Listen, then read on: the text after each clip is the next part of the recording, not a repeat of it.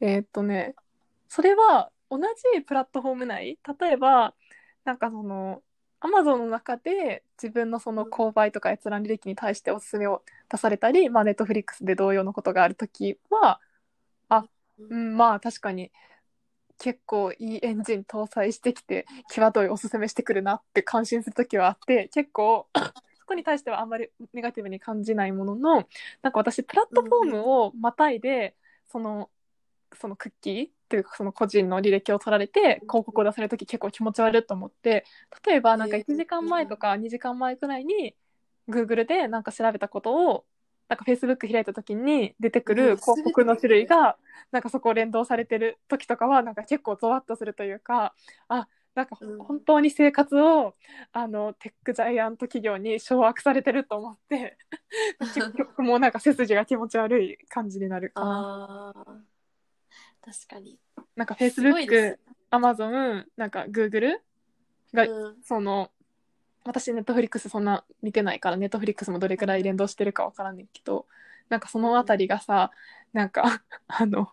かスムーズな連動をして スムーズに広告を出してくるわけやん。他のプラットフォームからの情報をもとに。あれは結構怖いなって思ああそうなんだ。ううん。なるほど。最初は思ってたけど、慣れって怖いのかな？慣れてきたの？まあでも便利もあるしな。確かにうん全然関係ないさなんか1ミリも興味ないような広告とか出されるよりさ確かに、うん。まあそれよりは興味のある広告を出される方がさどうせ広告があるのであればまあなんかまだままあまあじ役にも立つしまだましという、まあ、気持ちもわかる。わ、かりはする個人的な気持ちはそれです。ね。そうね。まあまあまあ。わか本当るわかるに別にそこから見ないし、なんかまた出てきたって思うぐらいで、うんうん。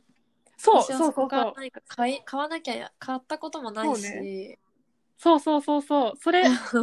それ そうそう。それ思ったんよ。なんかさ YouTube とかも広告出てきて結構さうわって感じやん。あれさなんかその誤作動というか5クリック以外でさ広告に飛んだことないからさいやこれさうん。果たしてどのくらいの人に有効なんかなっていうのをちょっとふと思ってた昨日くらいかな、確かに。あでも結構飛ぶって人いますよ。あ本当？あそうなんだ。前友達と話したことあるけど、えー、結構見る。っ本当？じゃああ人もい有効な人には有効なんか。多分。だからそれこそさあの YouTube 限らずさなんか Facebook のさ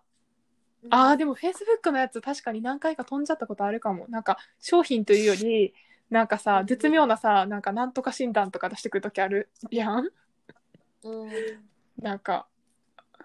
転職系とかかな？かな？なんかそういうの飛んじゃったことあるな確かに。確かにな。うまく掌握されてる。うん。あるね多分私はもう慣れてきてしまってんのとあんまり危機管理がな危機感がないっていうか、うんうんうんうん。楽観主義の塊みたいな感じだから。っていう。まあ若干世代違うし、まとめ。そうね。確かに、でもこのコロナ前後で、そのデータに関す、データ収集活用に関するなんか価値観とかもなんか変化しそうで、なんか私とかでさえ、やっぱりその安全を担保するために限定的ななんか位置情報の収集と活用は仕方ないなとかやっぱ思っちゃうから、うんうん、思っちゃうところもあるから、なんか人々のと社会の中でそのデータの使い方のなんか変化もあるなと思って面白いかもかん考えてみる。だいぶ変わりそう今とこの後、ね。うん、でも結局なんだろうどうなんだろうなうんそうですね変わりそう 変わりそうね。そうね。ふん。じゃあ、データの話はあ一旦置いとく。はいこのポッドキャストはただの新社会人のレモンと社会のおがくずとして、日々、雑巾のように働くマンゴーが、日々のちょっとした違和感を小さなひらめきの肥やしにするポッドキャストです。はい。では、最初の話は、そう、はい。あの、さっきの、なんだっけ？あそうそう。あの10万円給付の時の、なんかその口座と口座情報の登録はいはい。をなんか1回目の給付の時に行って保存しておくとなんかセキュリティの観点でよよくないのでなんか削除して2回目また経費をかけてでまた口座情報をあの登録するみたいな話があってなんかそれは、はい。その、まあ、経費もったいないっていう話自体もそもそもあるんだけどなんかこのコロナの影響で結構その国とか行政側がなんかどこまでの範囲で個人情報をさなんか収集していいのか。でなんかはそこに対してその国民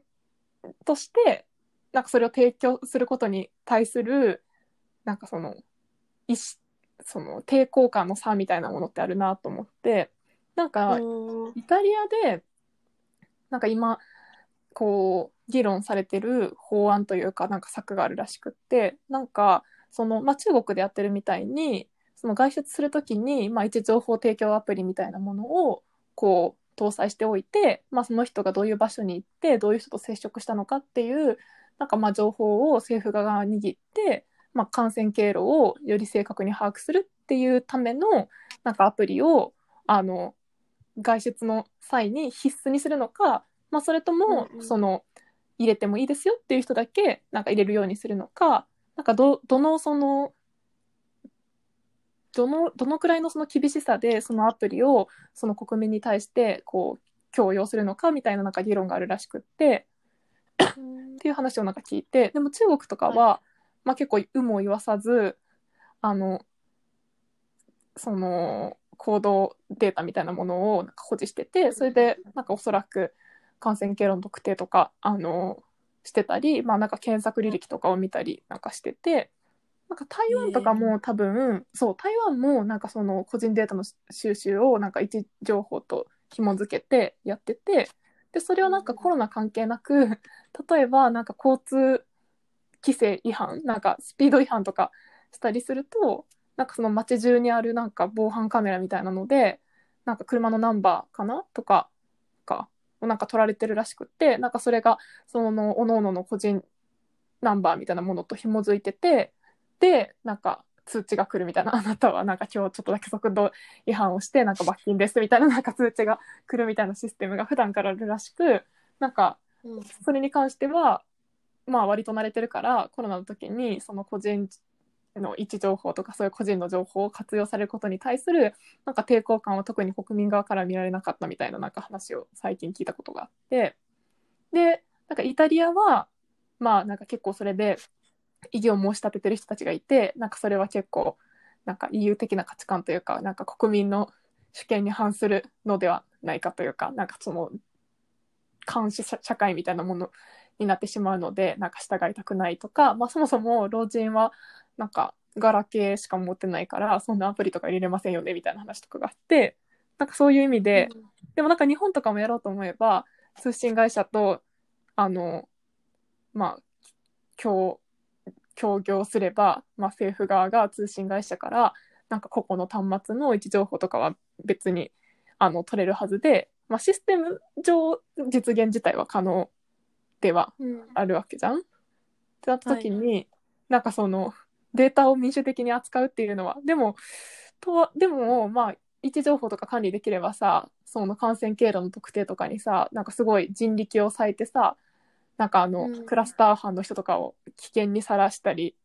することも減ったりなんかこう、はい。より効率的に感染を終えるわけでそうするとまあ安全がより担保されるという意味ではさそれはまああの国民の利益につながるわけでなんかうん。何を取って何をどこまで守って何をどこまで妥協するのかみたいな話は結構面白いかなと思ってあの、まとまらんけど。なるほど。出かけてみました。どう？個人的な気持ち。えー、私はえー、どうなんだろう。監視されたところで困ることも特にないから別にて何でも提供するけどっていう気持ちはちょっとあります。個人的には。うんうんうんうん。だしうん、私なんか割とそれを人にも共有したい気持ちはちょっとある。うんその強要したいっていうのは？いやそうした方がこのコロナに関しては間違いなく効率よくうんやれるわけだしなんか管管理されたくないか監視されたくないっていう気持ちもわからなくもないけどなんかな何が嫌なのかがあんまりピンとこないというか。うんうんうんうん。なんか別に監視してみ誰かが何か追い続けるわけでもないし何か起きた時にそれで見るわけじゃないですか。その人がどこ行ってたかとか。まあだからね全然なんかっていう気持ちです。どうですか？えー、なんか結構さ、このデータを収集される問題みたいなやつはい。についてだコロナ関係なくなんはかかつて誰かと誰かと誰かと話すときになんか結構意見分かれて、い、やーそんなビッグデータにした時なんか N1 の私のデータなんかなんか大したことないし別にそれを知られたとてなんか痛くも痒くもないし なんか何をそこまで気にしてるのか自意識過剰みたいなさ まあそこまでは言ってないけどまあでもちょっとうんかなりあのエッセンスだけ抽出するとまあ自意識過剰説みたいななんか派の人となんかそのでも巨大テック企業とか、まあ、に日本ではまだ一応大丈夫ってことになってるけど、まあ、ただ政府が活用できてないだけっていう説もあってまあでもアメリカ政府とかさ中国政府とかはさ個人の情報を握ってるからさ多分アメリカうん多分ちょっとアメリカについてはあの 確信が持てないのであのグレーではあるけどでもなんか、まあ、そういうような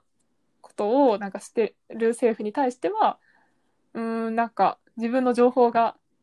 握られててなんかどこで何を調べてなんか何をしてるのかっていうのをあのまあアップルは結構強い姿勢でなんかそういう情報は提供しませんっていうのをなんか打ち出しずっと打ち出してるけど Google とかは結構捜査とかにすぐに情報を提供するっていうなんか姿勢を見せててなんか軍事目的とかでも活用されてるから。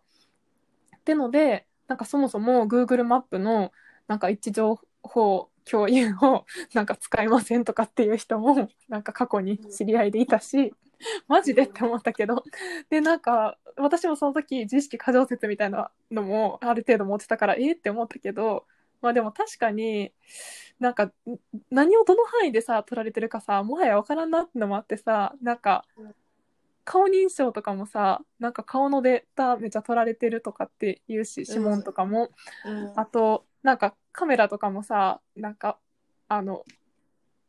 ハッキングアプリみたいなやつとかでさなんかはい。乗っ取られると、なんか勝手にオンにされるとか言ってなんかまあ私もやってるけどエンジニアの人とかなんかあのパパソコンとかのカメラにさシール貼ったりしてるしさ。ああ私もそれはやってる。やってる？とかさなんか果たして取られるものがさちゃんとサニタイズされたビあの位置情報だけでなんか20代女性は 何月何日なんかこの辺にいましたとかくらいならばさ、うん、まあいいかって思うけどなんか全ての個人でその個人の履歴みたいなものがなんか私という人間に紐付けられてあの管理されてるってなるとまあちょっと気持ち悪い感じはするかな。あー。何に使われるかわからないうん怖さというか、うんうんうんでなうん。それをもう握られた瞬間何で何でもできちゃう気がするからうん。なんんかそかんないことやから怖いみたいな。まあ確かにそれはその情報を使える人たちのさもう倫理観にかかってるわけで。まあそれはありますね。でもその人たちが常に倫理的であるとはさやっぱり思い難いし屈し難い権力を前にさ、うん。まあ情報が提供されることもあるわけで でもそれって一時的なものにするのは無理なんですかね？このコロナに関しては。うん。大惨事じゃないですか、ね。これって大災害みたいな。うんうんうんうん。なんかすごい必要な何なんだろその個人が特定されない形でかつううなんかそのまあ情報の収集にと活用になんか同意した人だけを対象に、まあ収集するとかならまあいいけどうーん。でもなやっぱり難しいのはさうーんと企業その収集してる企業側に悪意がなかったとしてもなんか結構個人情報を流出したりするやんなんかハッキングされたりしてうん。まあああいうのも普通に脅威ではあるよね。まあ、確かに。うん。難しいな。難しいなでもなんかそういう流出による大事件みたいなの私身近に感じられなくてなんか流れちゃいましたっていうのはよく聞くけど、それが悪用されて何になったってあんま聞かない気がして。うんうんうんうん。だから私なんか今の状況的に個人個人の活動うんうん。が結構重要じゃないですか。感染力が高いから。誰がどこで何をしたっていううんうのん。とあと感染の疑いがある人は絶対に人と関わらない方がいいわけ。うんうん。で、ってなるとなんかそれで管理した方が管理、うん。守られるうんうんうんうん。感じがする。なんかそのうんうんうんうんうん。なんか合理的ななんというかビジネスマンモードというかで考えると、なんかそう管理してリスクを効率的に把握することができて、最小限に抑えられるっていうことがまあなんかうん最適解というかなこう理性だけで考えると、まあ、そうしたらいいかなという気持ちもありつつ、なんかそこそれをこう寛容してしまうとなんかこう戦時中の体制みたいなものをさ